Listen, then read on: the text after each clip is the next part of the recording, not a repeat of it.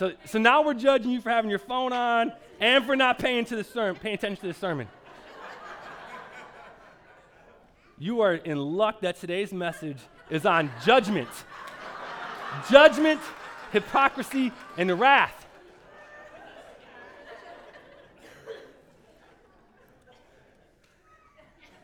Angie, you're my good friend. She wrecked my intro, but it was better than what I wrote up, so it doesn't really matter. But so we're driving back from, from Inspiration Point, and these kids don't have any of their electronics. They wishing they could have them. And I'm not going to lie to you, I am in a place when we're in, on this road trip that I am wishing that they had their electronics. and, and, and we're sitting there and we're stuck in traffic, and I'm just wishing, just drive on the show of the road. Just go. Just do it. And, and, and I think, no, that's wrong. You know, I shouldn't do that. And then all of a sudden, as I'm thinking these thoughts, woof, woof, woof, woof. And these cars are going by me and they're passing me on the shore of the road. And I get mad at them. And I'm like, don't they know they could hurt someone? Don't they know that it's illegal to drive on the side of the shore of the road? and I'm sitting here and I'm judging them and I'm really, I'm being honest on the inside. I'm hoping there's a cop up there and I'm hoping he catches every single one of them. I hope they all get a taste of the law. But if we're going to be honest for a minute, that really wasn't my problem. What was my problem? I wanted to do it too. that was my problem. That's why I was mad. I was jealous and I don't know if you remember this, but I shared a story in church. It was a while ago, so I don't expect you to remember it. But I, I shared a story in church about how one time um, I, I would always drive on the shoulder of the road, like if I was getting off an exit in Minneapolis, like, oh, I can see the exit, I'll take it. And my wife would always tell me not to do it, and I would do it anyways. And then one time I passed her and I waved to her, and then as I passed her, a cop pulled me over for driving on the side of the road. And, and so and so I'm sitting here and I don't pass anybody and I'm mad and I'm casting judgment because I want them to get caught. But, but really, the whole reason why, does anybody know why I didn't actually drive on the side of the road? Because I was scared, not because I knew it was wrong, but because I was scared my wife was going to find out. That's the reason why I didn't do it. You know, some people, they're scared of the law, and some people, they're, they're, they're scared of the law getting a ticket you know? Um, so, but, yeah, yeah. Yeah, yeah, yeah, yeah. But, but I, I forget what it's called when you say something's wrong to do for somebody else, but then you go and do it. What's that called? Hypocrisy. And there's a problem because often, and, and this is the problem with, with part of the church is it's often that the church tells people something's wrong to do and then they go and do it themselves and it's hypocrisy we, we cast judgment and, and then we be, we're, we're, hypocrites and, and, and people see it and they know it and we're going to talk about how this applies to the body of christ today how many times have you heard somebody say that they struggle with the church or they struggle with christian people because they think they're judgmental or because they think they're, they're hypocrites. And you know what the thing about it is? We are. I don't know one person who's not. You know, I, I enjoy preaching, but this week I did not enjoy making this sermon because I sat there, I thought, I don't think I'm a judgmental person. I don't think I do that. Like, like if I see someone who's who just does something differently, I think I'm a pretty like uh, oh man I, I get it man you're having a tough day or i understand why you made that dumb decision i think i think that way but this week as i'm writing this message i'm like the number of times i call someone stupid in my head or the number of times i actually say it out loud is still a lot. And when i'm doing that what am i doing? I'm judging i'm casting judgment and, and i act like that that all of the things that i say and do are right and perfect. Right jenny? Yeah. So we're going to look at our text today. We're going to pray and then we're going to look at our text and, and, and we're just going to, and we're going to, we're going to see um, what God's word has to say about this. And then I'm serious when I said this about Angie when her phone went off and when she wasn't paying attention to the beginning of the sermon. You know, I, I, I was listening. I really do wonder how many people wondered, why didn't she turn her phone off? And I'm glad you left it on because that's, that's a perfect example. So let's, let's pray, and then we're going to get started here, okay?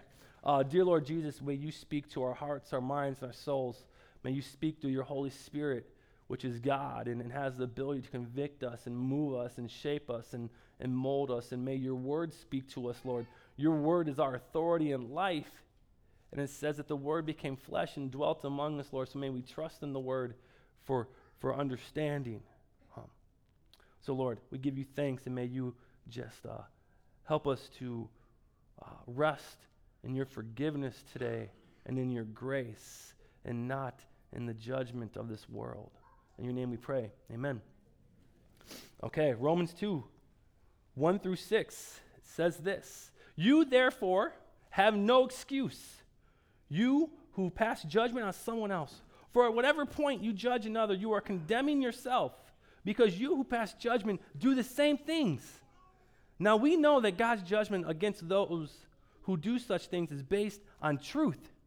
So when you, a mere human being, passing judgment on them, and yet do the same things, do you think you will escape God's judgment?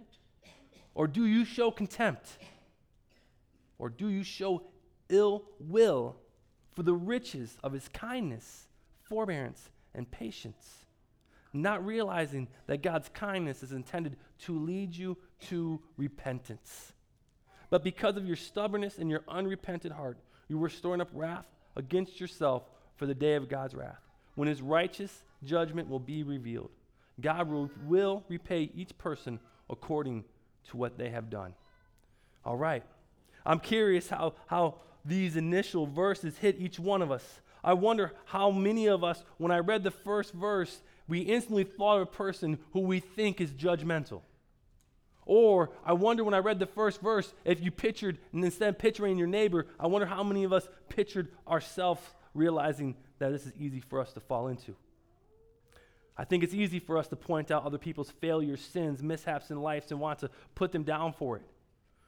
We see someone's kids act up in the grocery store and we think, oh, if that was my kid, oh boy.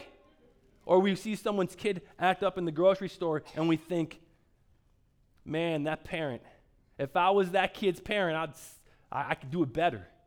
You know, I would do it the right way. You know, and we think these things.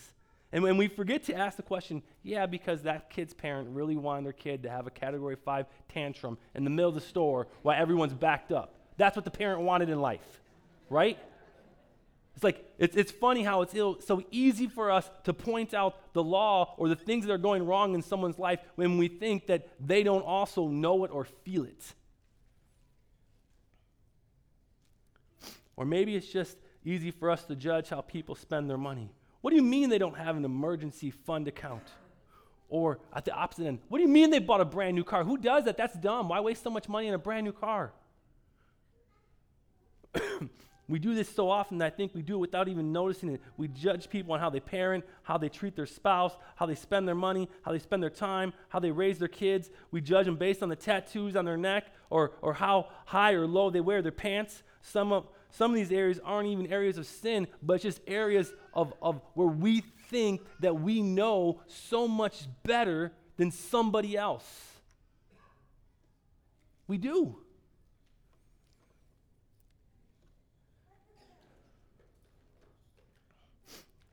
And I'm pretty sure the first verse starts to speak to this when it says, You therefore have no excuse, you who pass judgment on someone else. For whatever, or for at whatever point you judge another, you are condemning yourself. Because you who pass judgment do the same thing. Have you ever been in so much trouble that the person lecturing, lecturing you for doing something wrong opens with, You have no excuse? I have. Man, when I read that, it reminded me of my childhood. And then it's funny because, like, you have no excuse for what you did, Brandon. Don't you have anything to say for yourself? And I'm like, you just told me I had no excuse. Why would I talk? Reminded me of my childhood there. But then it goes on and it, it says this um, You therefore have no excuse, you who pass judgment, you who throw the first stone, you are the one condemning yourself. What is Paul saying? Paul knows two things about these people. First thing he knows is this the very thing that these people are judging other people's sins on are the same things that they have been saved from themselves. It, it's, it's how it works in life. You know, it's, it's, it's like you have a Christian person who's been saved from, from, from, from adultery or coveting or the list goes on, whatever we want to say, everything. The lies we tell, the actions we have, the hatred we have in our heart, the disobedience we have inside of us. And then well, the first thing we do is expect that everyone is going to act the way that I think I should act. The second that I be start to do that. Just because I stop doing something doesn't mean another person's been convicted there yet. God is still working in their lives, but we cast these judgments. And the second thing he knows about these people is this the same thing that they have been forgiven of, they're still committing that same sin. It's not like, oh, I came to faith and now I stopped. I came to faith and now I'm perfect. I came to faith and now I wear khaki pants and button up shirts. It doesn't work that way. It shouldn't work that way. You know, the way it works is that the Holy Spirit looks at us individually. Individually.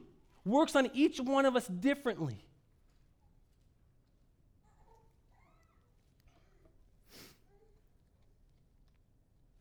Paul says that it's so wrong that we are doing this, that when we do it, we actually condemn ourselves. And he's saying that because when you judge another person by the law, that you yourself should be judged by the law.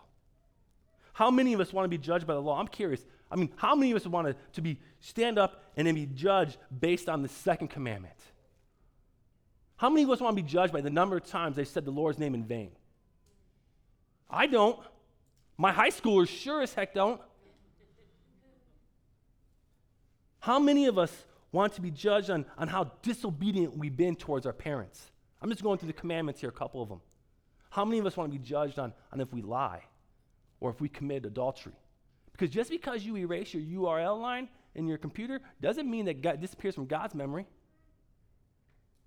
How many of us want to be uh, judged on, on, on how we covet our neighbor's house or our neighbor's car, our neighbor's wife, our neighbor's kids, our neighbor's whatever it might be?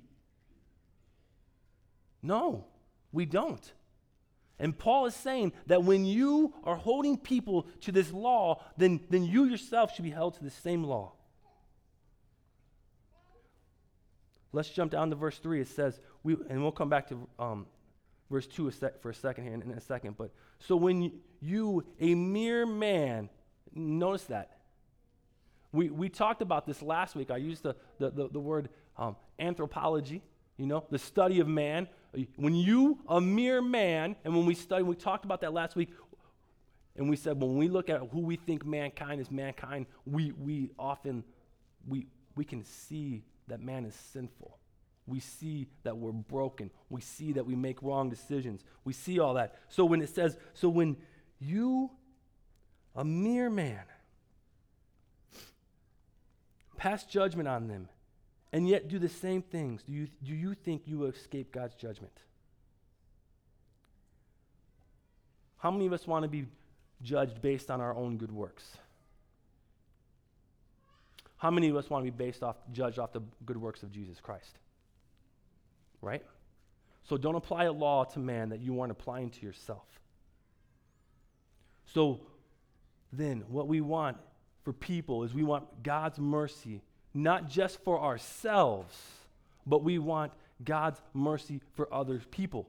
But that's not what we do. We often want God's mercy for us, and then we want God's justice for our neighbor, right? Now let's go back to verse 2 for a second, because I want you to see something. Now we know that God's judgment against those who do such things is based in truth. This means that God, the one who is without sin, he can judge. One, he is God. Two, he is the one without sin. Since he is the one without sin, he is more qualified to judge these mere sinful people.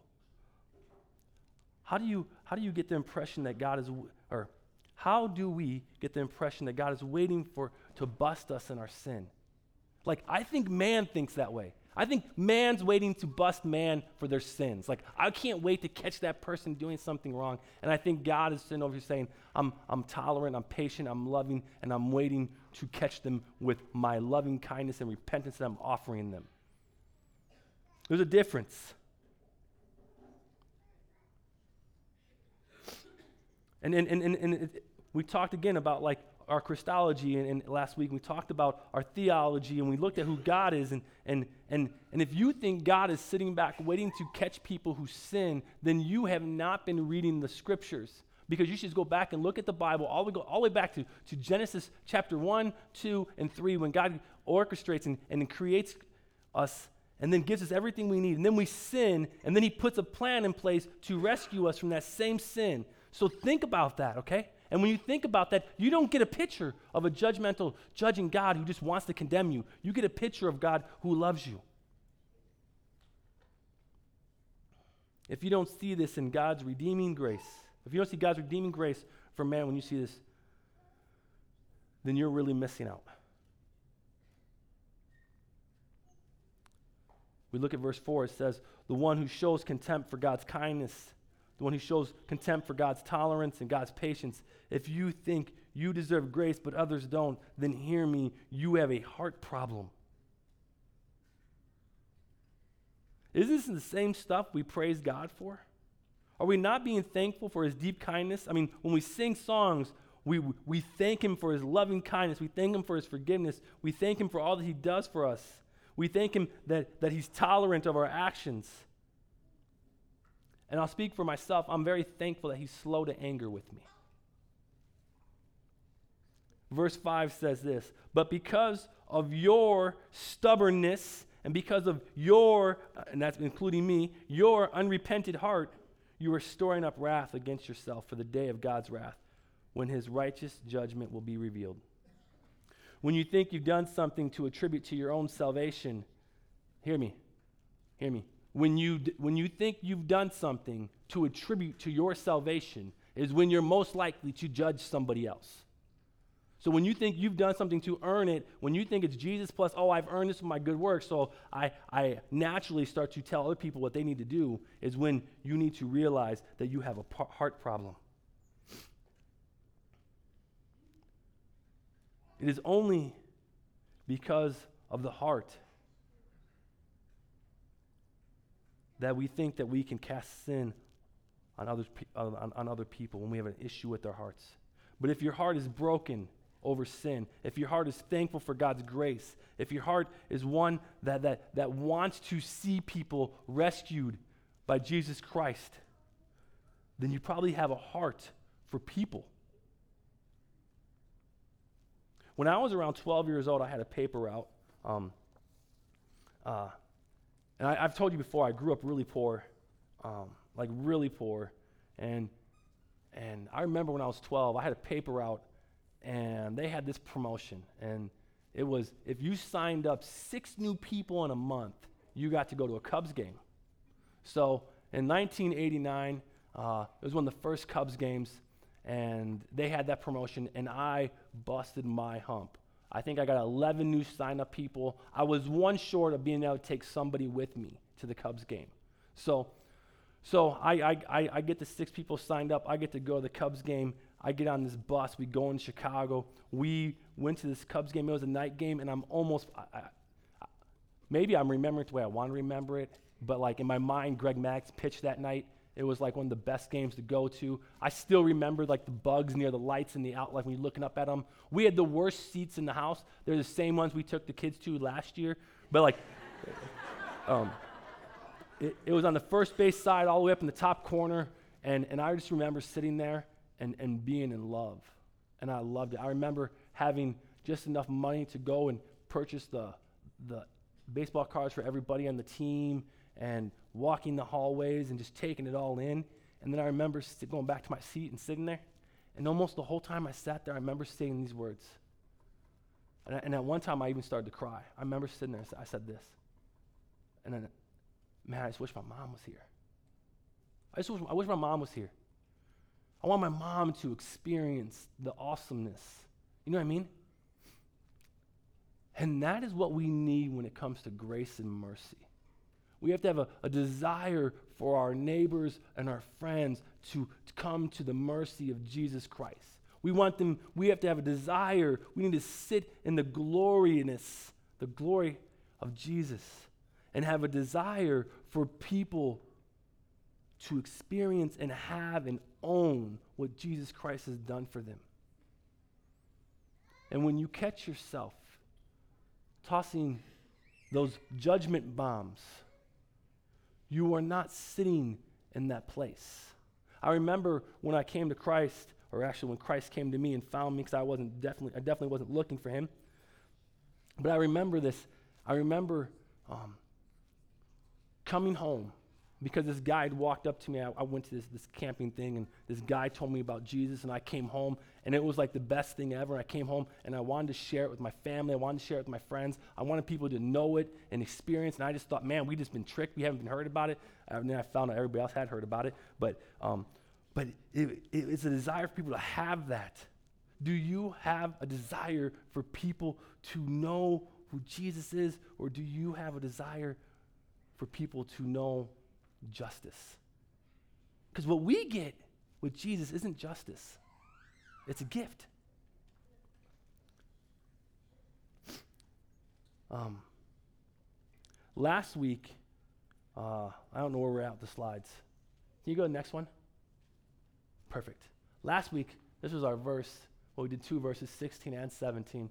But do you remember what the, what the last word is? The righteous will live by faith. Notice, and we said this, it doesn't say the righteous will live by good works. The righteous will, will, will live by, by having or by going to church every Sunday. The righteous will, it definitely doesn't say the righteous will live by judging others. And, but when we think about this and we think about the righteous shall live by faith, then it makes it a lot better for us to read verse 6 of our text. There's one, should we one more verse next? Unless I didn't put it on there. Yeah, verse 6 right there. It says, God will repay each person according to what they have done. There's, there's sometimes a little bit of fear inside of us when we read a verse like that.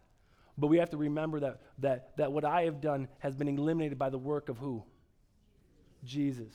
Because Jesus Im- imputes his righteousness into me.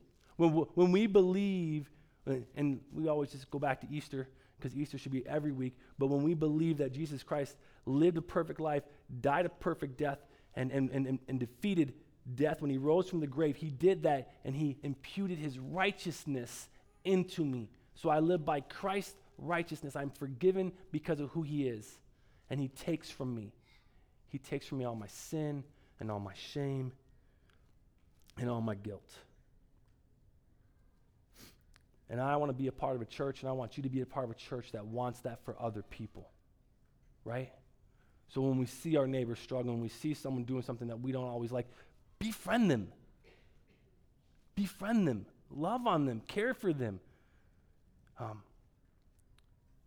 you know, that's who I want us to be. I want us to be a people group who love those who, who are struggling with life because that's who Jesus is. This is what he's done for us. And with that, let's close. Let's pray. Dear Lord, May your word be active in us. Lord, just give us a heart like yours, Lord Jesus. You're righteous and you're just in all that you do.